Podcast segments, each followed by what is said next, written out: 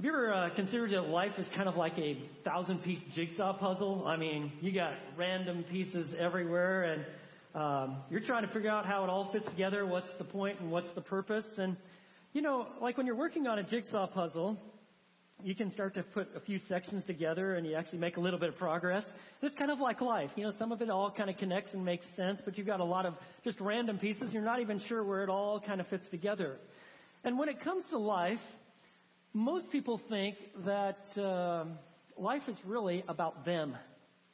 And so because life is about me, all the pieces somehow have to come together where I am the center of the universe and certainly the center of attention. And, and you're trying to make it work that way.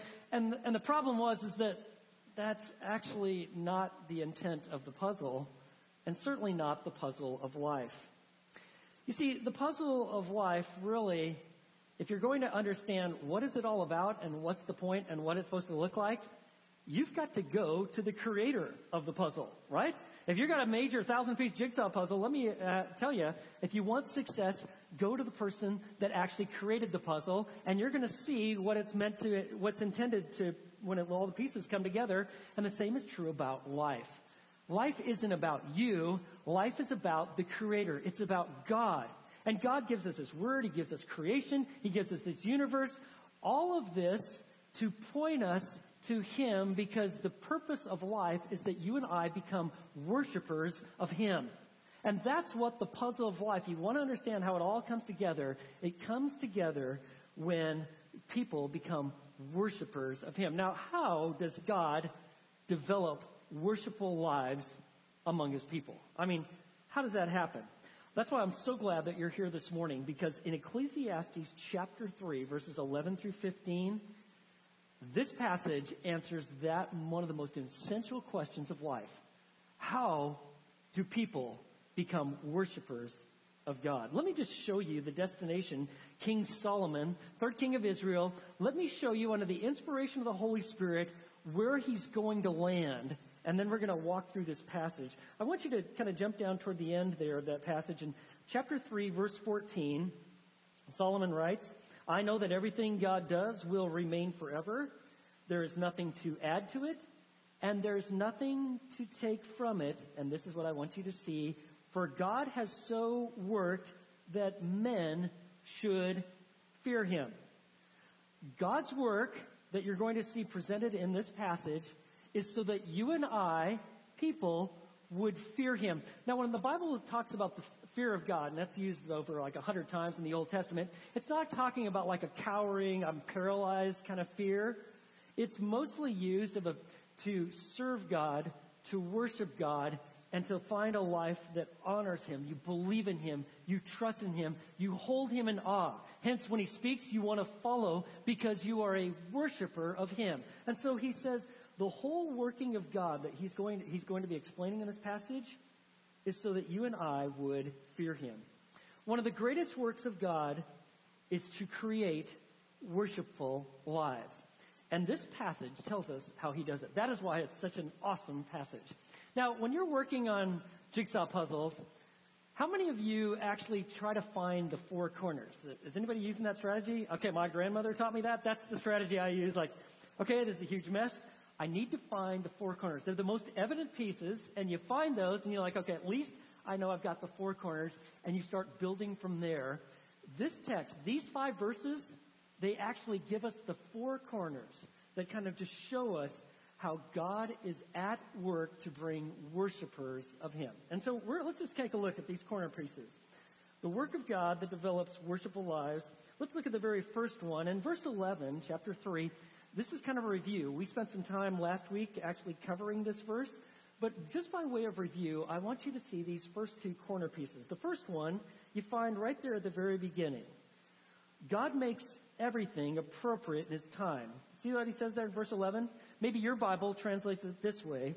He has made everything beautiful in its time. It's the idea that God makes and it takes everything and it works for good. It's appropriate and it is even beautiful. Now, I mean, let that sink in. Everything God creates and has an appointed time and it's, it's beautiful in its time. That tells us that life isn't empty, random, and godless, but it's actually full of precision, and it's aligned with what God is intending. And even life's most difficult circumstances, pain, problems, mystery, even misery, somehow in God's economy, just like this text says, He has made everything appropriate in its time. When you and I see this first corner piece of understanding that God works all things together and it's beautiful, it's appropriate in His time, what it does is it creates lives of worship.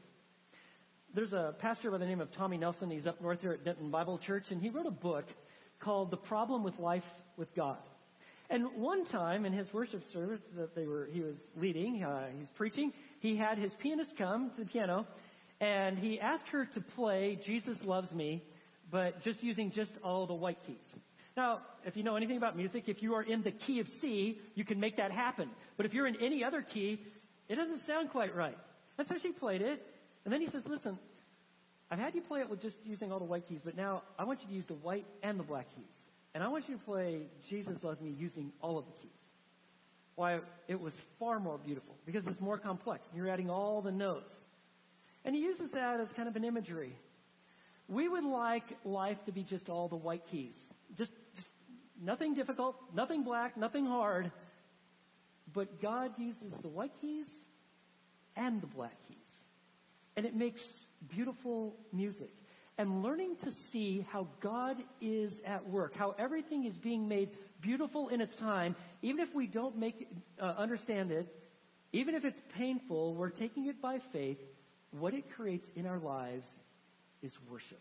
It's the first corner piece. Let me give you the second that's also found in verse 11. Not only does God make everything appropriate in its time, but God sets eternity in our hearts and limits our understanding. You see that in verse 11? He has made everything appropriate in its time, and he has also set eternity in their heart. Now, every person understands there's more to life than what you see. You understand that, that there's something more than just you. Now, you can try to suppress the knowledge. You can call yourself an atheist and say, oh, no, there's no God. There's no eternity. There's nothing after this life. But according to Romans 1, you are suppressing truth. Maybe you actually know what that's like. you you try to hold it down even though it's so very evident to you that life is far more than just you. And actually, everybody has kind of a compulsive drive to understand, to know meaning, have purpose, have identity, to connect with God. Randy Alcorn wrote a book called Heaven. And in this book, he makes the case that every civilization in human history has this yearning for the eternal. So let me just give you some examples. Like the Australian Aborigines, they pictured heaven as a distant island in the western horizon. The early Finns, they actually pictured eternity uh, and heaven as a distant island in the eastern horizon. So, okay, we got two different things going on here. The Mexicans, the Peruvians, and the Polynesians, they believed that when you died, you went to the sun or to the moon. Native Americans believed that when you died, you, your spirit went to hunt these spirit buffalo, and that's kind of what happened in eternity. There is the Gilgamesh epic, which is kind of the ancient Babylonian uh, legend of what happens to people when they die, and it refers to a resting place for heroes, and it even gives hints of a tree of life in their story. In the pyramids of Egypt, when they go and they get these, uh, they go and they find these tombs and the pyramids, and they find these bodies that have been embalmed and their sarcophagus. They find next to them maps. And you know what those maps are for? They are to guide that individual in the afterlife. And it was, in fact, all the collection of all their stuff and their toys and, and their uh, collections of weapons and, and all their gifts. All of this was meant to bring a focus to the afterlife because they, they believed that what was to come was actually even more important than what they just had. And then the Romans, they believed that the righteous would picnic at the Elysian, Elysian fields, and at their picnic, their horses would be kind of grazing nearby, and that was their picture of eternity. In fact, Roman philosopher Seneca said this, The day, the day thou fearest as the last is the birthday of eternity. Now, obviously, all these different civilizations and different cultures had different conclusions of what eternity might be like. But one thing that is unifying is that they all believed that there is life after death. They all underscored this principle in, from Ecclesiastes chapter 3 verse 11 that God has placed eternity in their hearts. And you and I see it. There's a quest to want to know, to understand character and composition and the meaning of the world. We want to see beauty in creation. We want to know why we're here. We want to understand destiny. We understand, want to understand purpose. You know why? Because God has set eternity in our hearts. But I don't want you to miss the end of verse 11. Not only has God set eternity in our heart, but do you see what he says? Yet so that man will not find out the work which God has done from the beginning, even to the end. God has placed limitations on human understanding. You see, the desire to understand life, where does that come from? It comes from God. He sets eternity in our hearts. But do you know the very same God also places limitations on our ability to understand all things? I mean, think of it, in all of our like science and technology and all of our knowledge, and a lot of it is just amazing what we know. What we don't know is even far more significant. There's just so much that we just don't understand. And you need to understand that that is by divine design. There are challenges and difficulties in our life that simply can't be explained. And really, at times, we have to just realize we are fallen people living in a fallen world. And we've got to leave it with God. And he, that's what this text says. Not only have I placed eternity in your hearts, but I place limits to your understanding. And yet, that's hard for us, right? We wrestle with, why was I born this way? And why did this person, why did they die? And why, why this difficulty and why this challenge? And God doesn't oftentimes answer our questions. You do know from this text that He makes everything beautiful in its time. That means your loss, your hospital experience, your romance that failed, uh, your broken marriage, your the battles that you've gone through, your fragmented dreams, even your terminal illness somehow, God works everything and makes it appropriate in its time. He set a yearning in your heart for eternity, but He's also lim- put limits as to what you're going to understand in this life. And I want you to know that as beautiful of a verse this is in verse 11, chapter 3, it is also extremely challenging. There are things that you and I simply cannot understand how, how this could possibly work. For instance, the Holocaust, 9-11, what ISIS does to Christians and these beheadings. Uh, just this week I was reading about Christians and how they're tortured in North Korea in these prison camps written by a guy who actually escaped from one, which is extremely rare. The genocides, whether they be in Bosnia or Rwanda, we can't understand all this. We do know that God's fingerprints cover everything. And even in the place of misery, perhaps even most of all, we understand, though I don't understand it, I do know that He's there. And what this corner piece is meant to do, friends, is to bring and evoke worship from our lives. It's kind of like that tapestry. Remember we've talked about before, you got a tapestry on one side, like, see that backside there? It's just knots and strings, and it's a mess. And it makes no sense. But when it's flipped over, you see, wow, there's complete order and design and creation. In fact, it's beautiful. This text tells us that is the case in this life. Maybe it seems like you're looking at knots and strings, but I want you to know that at one point and at some point in your life, you will see the beauty of what God is doing and has done. You know, Ecclesiastes 3:11 is really kind of the Old Testament counterpart to Romans 8:28. Remember that? For God works, remember what he says? He says, We know that God causes all things to work together for good to those who love God, to those who are called according to his purpose. God does, he works all things together for good. What is that good? Remember Romans 8:29, always take things in context. The good is that you and I are conformed to the image of Jesus. The challenges and the difficulties in life are meant, us, meant to bring us more like Christ. And what this means is that you and I have to learn in the midst of our pain to ask questions like, God, what do I learn about you or about myself? How are you using these events to bring glory to yourself? Help me to see them from your perspective. And there's, there's problems in life, right? It's kind of like those puzzle pieces that you just don't know what to do with, right? They're just like, I don't see how this fits. You know what we need to do? To trust God to be God. If you and I do not learn how to trust God, what happens? One of two things. One, you're either going to formulate a God of your own imagination. It will have no basis of fact. Or you will believe in the one true God, the God revealed himself in scripture, but you are going to have kind of this constant state of agitation because God did not answer your questions or he's done things that don't make sense to you and you're mad about it and you want him to know about it and you live like that. It's kind of like this. You got two choices. Frustration because of your inability to understand or faith. Faith in God's goodness and his sovereignty. And when you exercise faith, that God is good and He's sovereign, even though I don't understand it all. You know what that leads to in our lives? Worship. That's what God is do- doing.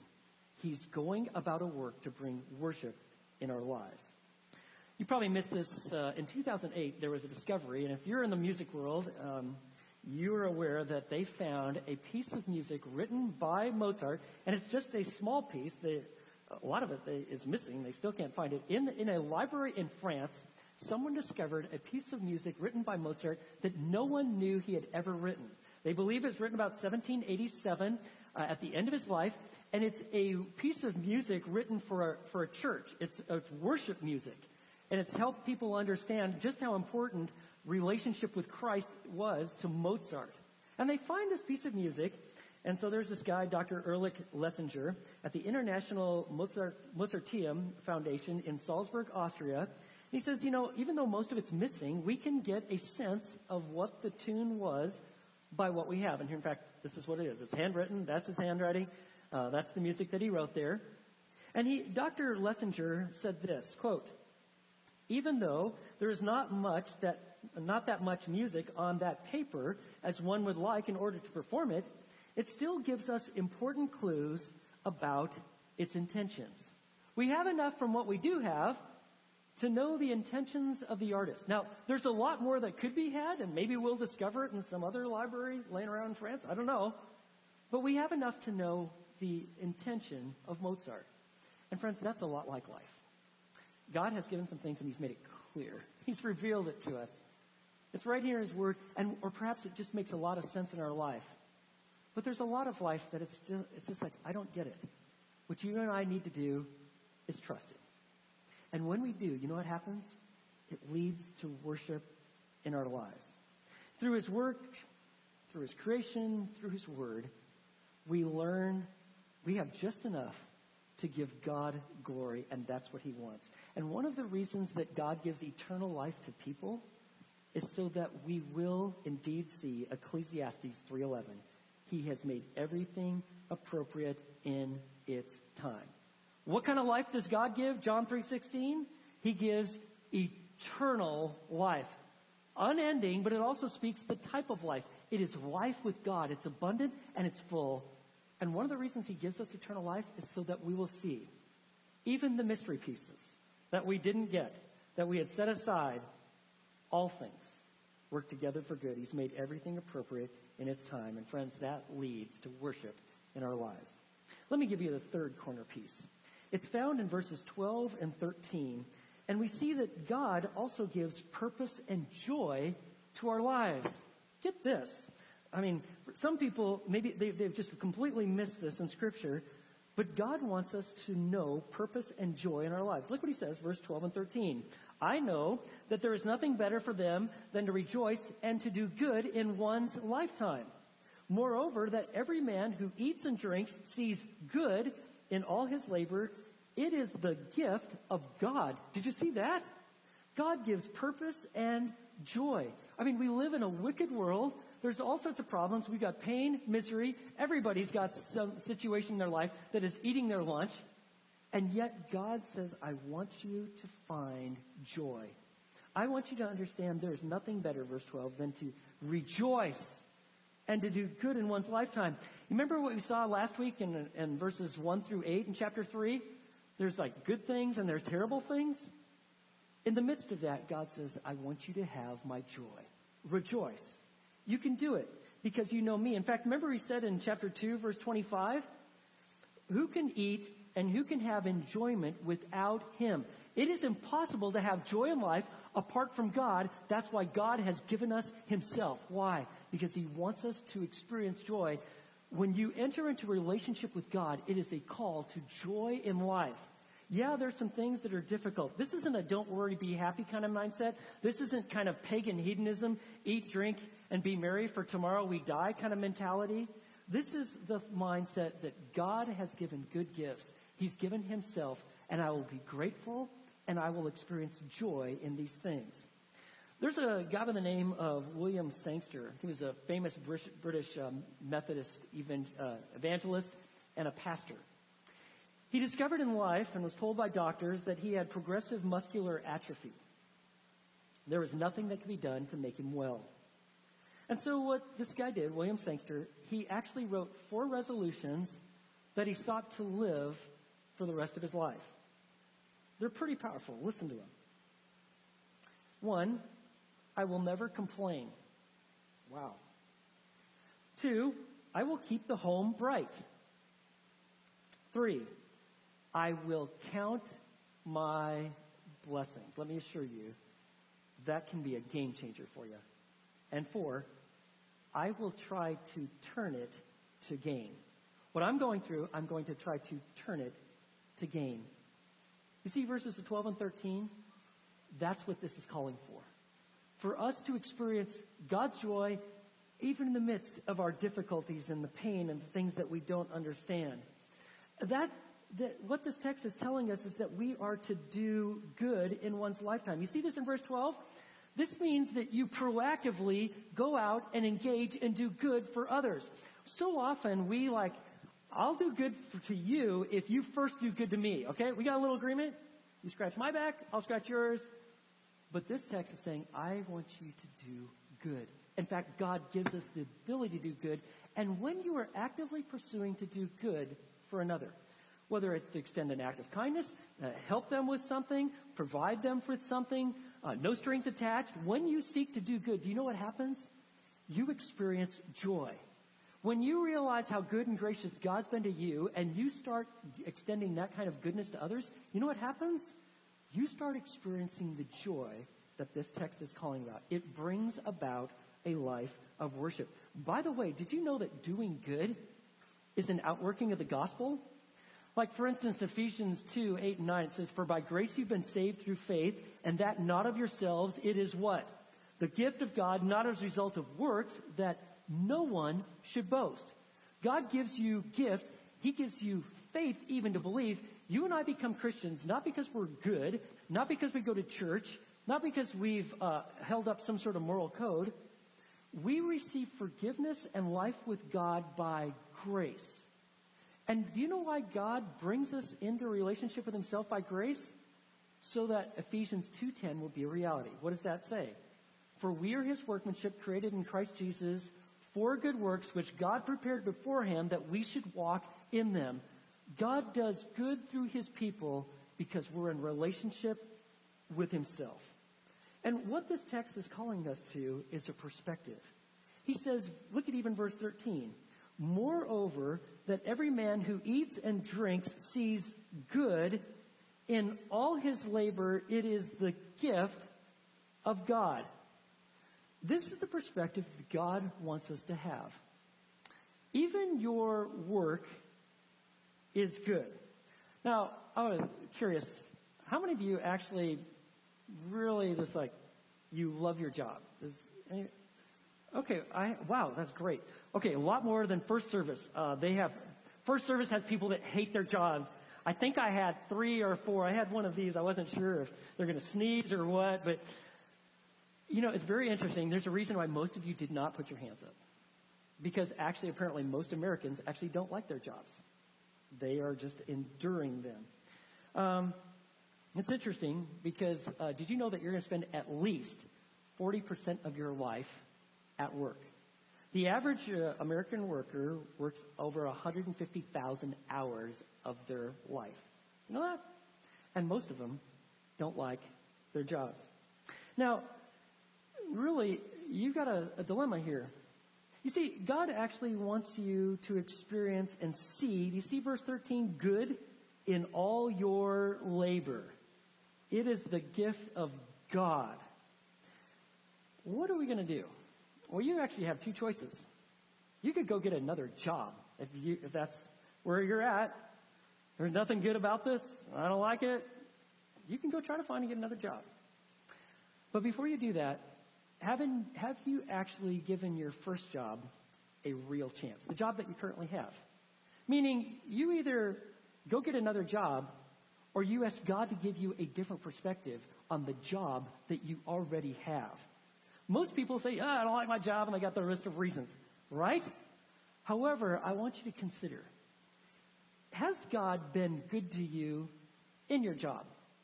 For instance, has He provided something for you in your job? Do you have opportunities to do good for others? Have you an opportunity to encourage others? Is there an opportunity for you to demonstrate how good and excellent our Savior is by how you go about your job? Do you ever have an opportunity to even talk to someone about Christ in your job? Do you have an opportunity to put the love of God on display in your job? Maybe there is a lot more good to your job than you've ever really given God credit for. And so, really, you either do what you love or you ask God to give you a love for what you do. But I don't want you to miss this. God gives us joy and purpose. He wants us to see good. That means you got to look for it. You're going to have to open up your eyes and he wants you to do good because by doing good, seeing good, and seeing all of these many blessings as gifts from God, you know what this leads to? It leads to worship. And after all, that's what life is all about. To become a sincere worshiper of him. If you're really struggling with your job, let me give you a couple verses that were given to me when I was a brand new Christian at the University of Oregon. One of the gals in our Christian ministry uh, gave me these two verses, which I still don't actually know why she gave them to me, but she wrote these out. And it was really nice, so obviously it was meant to be made a point. And I actually kind of hung it up by my desk, and it was Colossians 3, 23 and 24. It simply says this, Whatever you do, do your work heartily, as for the Lord rather than for men, knowing that from the Lord you will receive the reward of the inheritance. It is the Lord Christ whom you serve. Maybe the problem is you have the wrong idea of who's your boss. You see, when it's the Lord Christ you're serving, all of a sudden you're saying, wow, there's a lot of good here. And I have an opportunity to represent you. Some of you, you are the only Christian in your workplace. Aren't you even taken aback that God has entrusted such a responsibility to you? He's good to you. And one of the ways that you will find to see good is to express gratitude. People that don't see a lot of good in most of their life, and, and especially their jobs, generally aren't very grateful and don't have a lot of gratitude. Try it. Ask God, what can I be thankful for? You might be overwhelmed. You might be overwhelmed how He changes your heart about your job. This text tells us, listen, God gives us purpose and joy to our lives. Why? It's the work of God to create us, to create in us the fear of God, to become worshipers of Him. I want to tell you this. Refuse to let what you can't control destroy what you can enjoy. Refuse to let what you can't control destroy what you can enjoy. The biblical faith is a call to joy. And let me give you the fourth corner piece. It's found in the remaining two verses, verses 14 and 15. We're seeing all these corner pieces. They're, they're key. In fact, uh, by identifying them, believing them, and living them, what it does is it creates worshipful lives. Let me give you the fourth corner piece. It might even be like the cornerstone. It's found in verses 14 and 15. God establishes his sovereignty over all. Look at verses 14 and 15. He says, I know that everything God does will remain forever. There is nothing to add to it, and there's nothing to take from it. For God has so worked that men should fear him. You see that? He's worked so wise so that people will revere him, honor him, be in awe of him.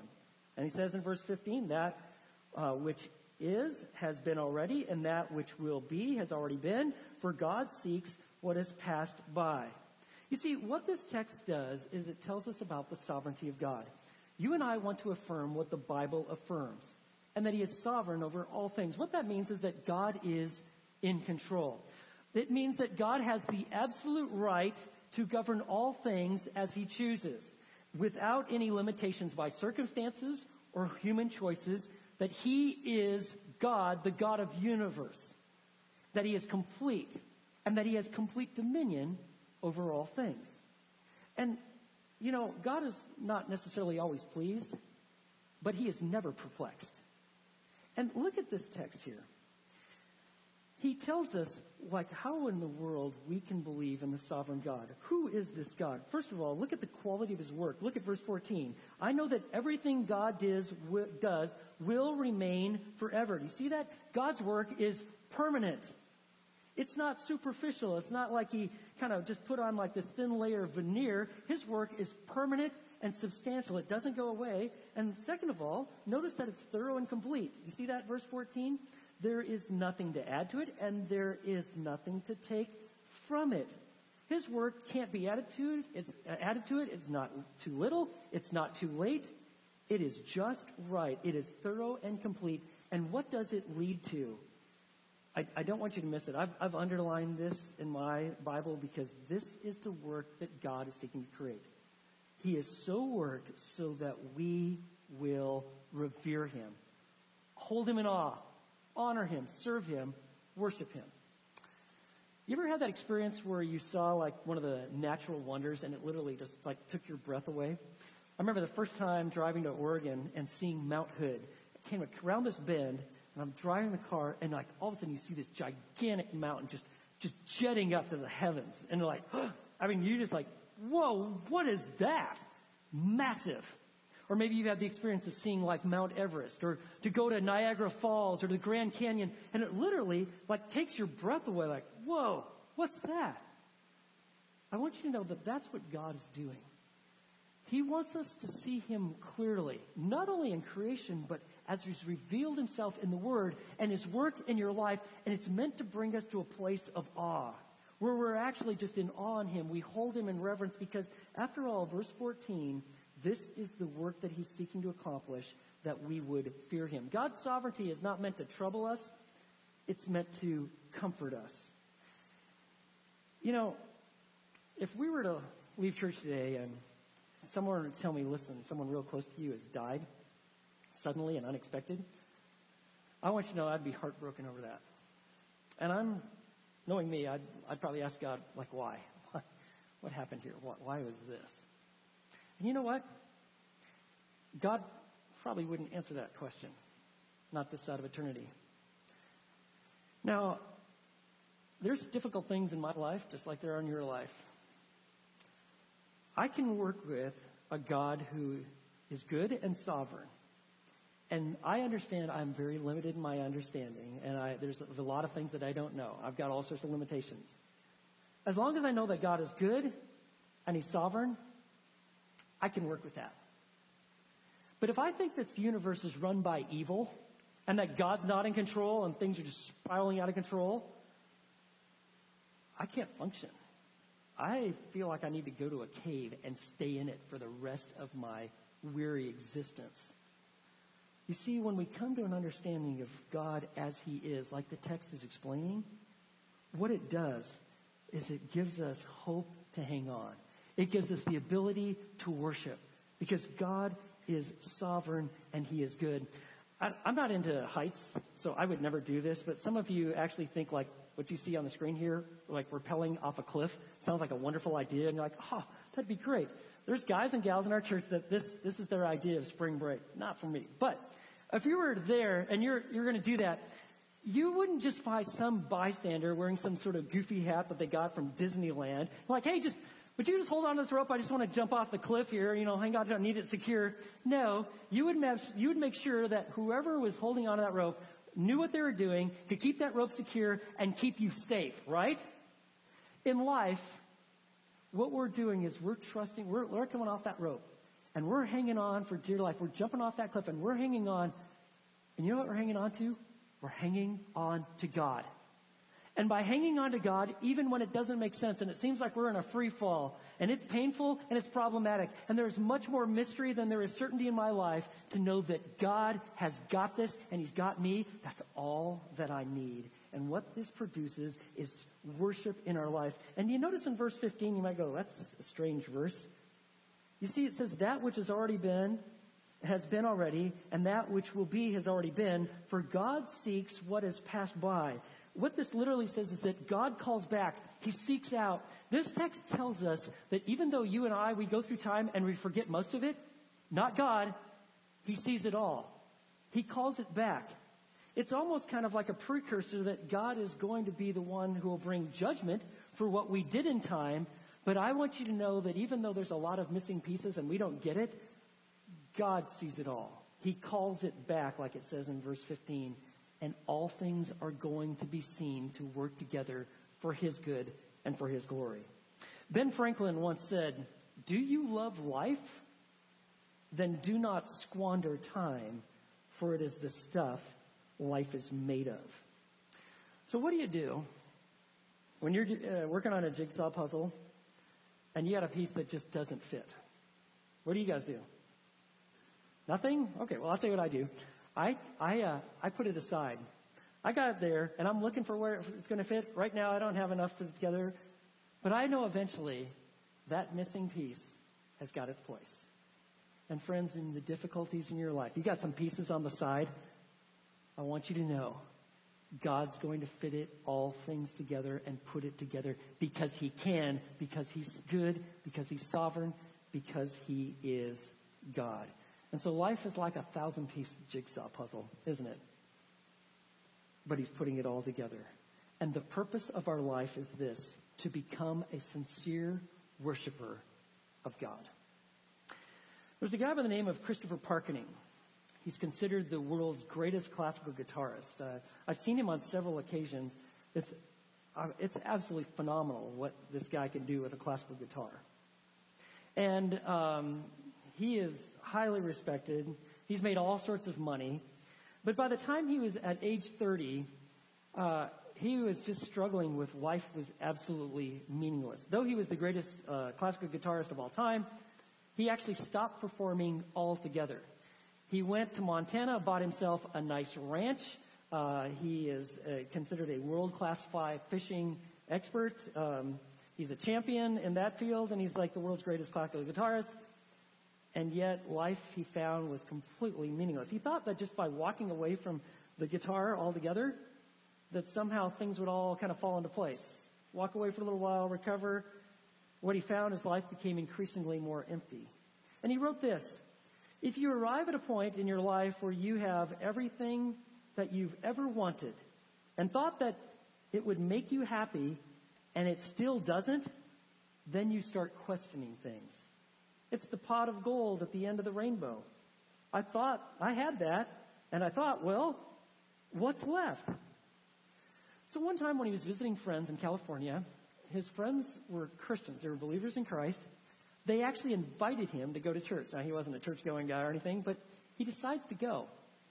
And when he goes, he hears about Christ and the gospel and about not only forgiveness of sins, but about life with God, life meant to be a worshiper of Him.